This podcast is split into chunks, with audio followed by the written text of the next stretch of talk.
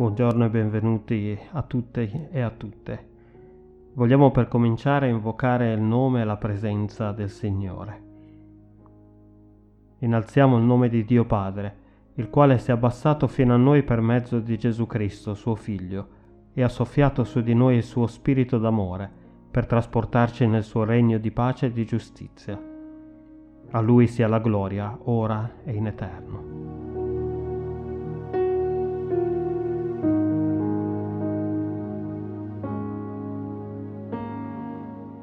Leggiamo da Salmo 103 i primi cinque versetti.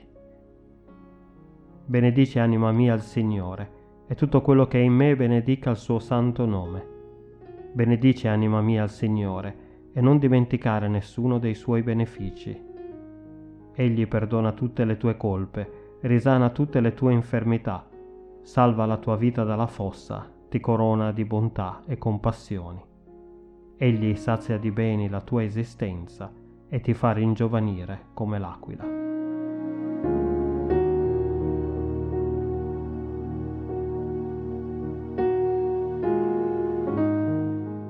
Preghiamo. Signore Padre Santo, veniamo davanti a te come siamo, con tutte le nostre imperfezioni e debolezze, cercando il tuo volto e benedicendoti con tutto ciò che abbiamo. Ti ringraziamo, Signore, per il tuo grande amore e per la tua grazia, e perché in te noi troviamo la guarigione persino di ferite molto profonde. Ti ringraziamo per la tua protezione, per le tue tante benedizioni, per gli innumerevoli doni tuoi e per il tuo continuo sostentamento.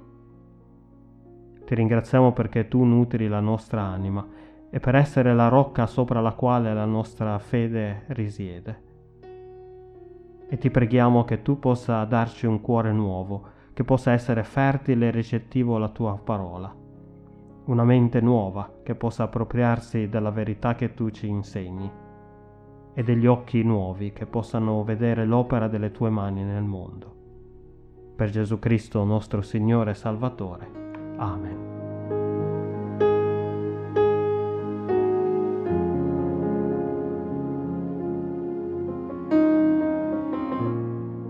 La lettura proposta per la meditazione di oggi è tratta dalla lettera di Paolo ai Romani al capitolo 8, i versetti 31 e 32. Che diremo dunque riguardo a queste cose? Se Dio è per noi, chi sarà contro di noi? Colui che non ha risparmiato il proprio figlio, ma lo ha dato per noi tutti, non ci donerà forse anche tutte le cose con lui?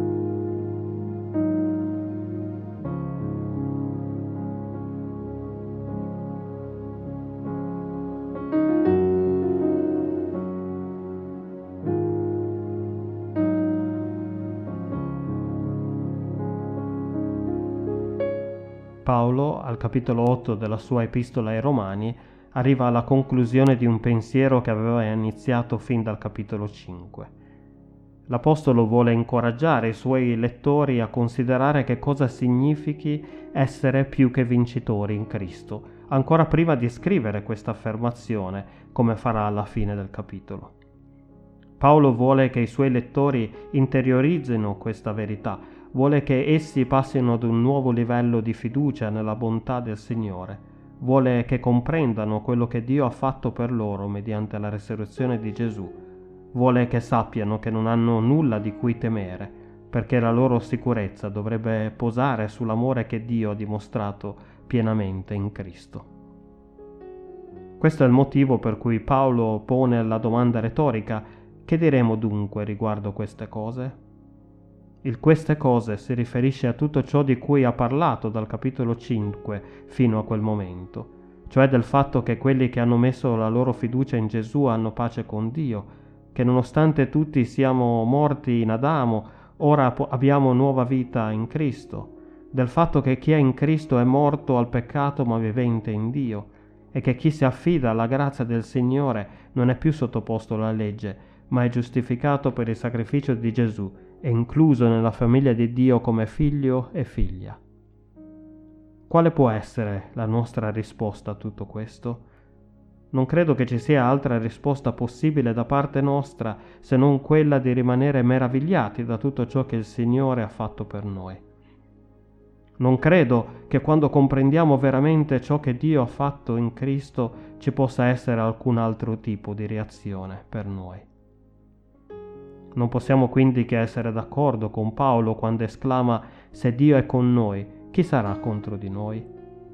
Perché Dio è allo stesso tempo il giudice che avrebbe tutto il diritto di farci pagare le conseguenze del nostro peccato, ma è anche al tempo stesso appunto l'avvocato che ci difende. Nessun altro potrà mai accusarci a tal punto da pensare quindi di poter trionfare su di noi. Ma c'è di più perché Paolo afferma che Dio ha donato il proprio figlio per amore nostro. Non lo ha risparmiato come invece aveva fatto con Isacco, salvato un attimo prima che suo padre Abramo lo sacrificasse come prova della sua fedeltà al Signore. No, Gesù è arrivato fino in fondo al suo sacrificio per amore nostro. Chi è genitore capisce benissimo quale sia l'immensità di ciò che Dio ha fatto per noi perché nessuno mai che abbia un minimo di buonsenso e di capacità di amare potrebbe mai offrire il proprio figlio per amore degli altri. Sarebbe molto più facile sacrificare se stessi che un figlio o una figlia. Eppure il Signore lo ha fatto e per questo ha dimostrato che il suo amore e la sua misericordia è davvero senza limiti e incondizionato.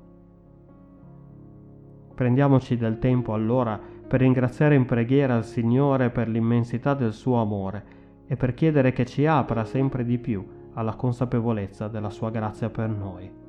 Amen.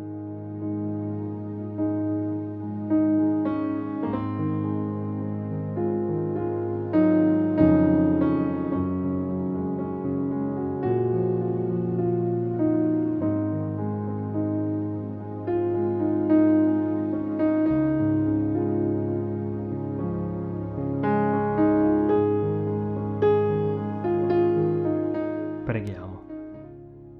Signore, Padre amorevole, ti ringraziamo perché ci hai creati e perché ci sostieni.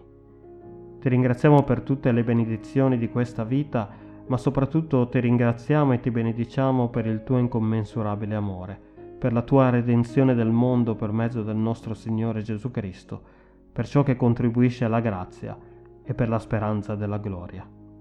E ti preghiamo, donaci una tale consapevolezza della tua misericordia che con veri cuori riconoscenti noi possiamo elevare le nostre lodi a te, non soltanto con le nostre labbra ma con le nostre vite, rinunciando a noi stessi per il tuo servizio e camminando davanti a te in santità e rettitudine tutti i giorni della nostra vita.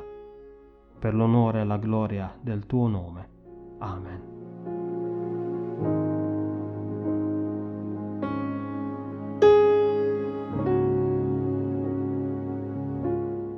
Cari amici e care amiche, prima di lasciarvi ai vostri impegni quotidiani, vorrei condividere con voi la benedizione del nostro Signore. Che l'amore di Dio Padre dimori nei nostri cuori per donarci forza e coraggio. Che il Signore Gesù passi davanti a noi per guidare i nostri passi e che la luce dello Spirito Santo discenda su di noi per illuminarci nel nostro cammino. Amen.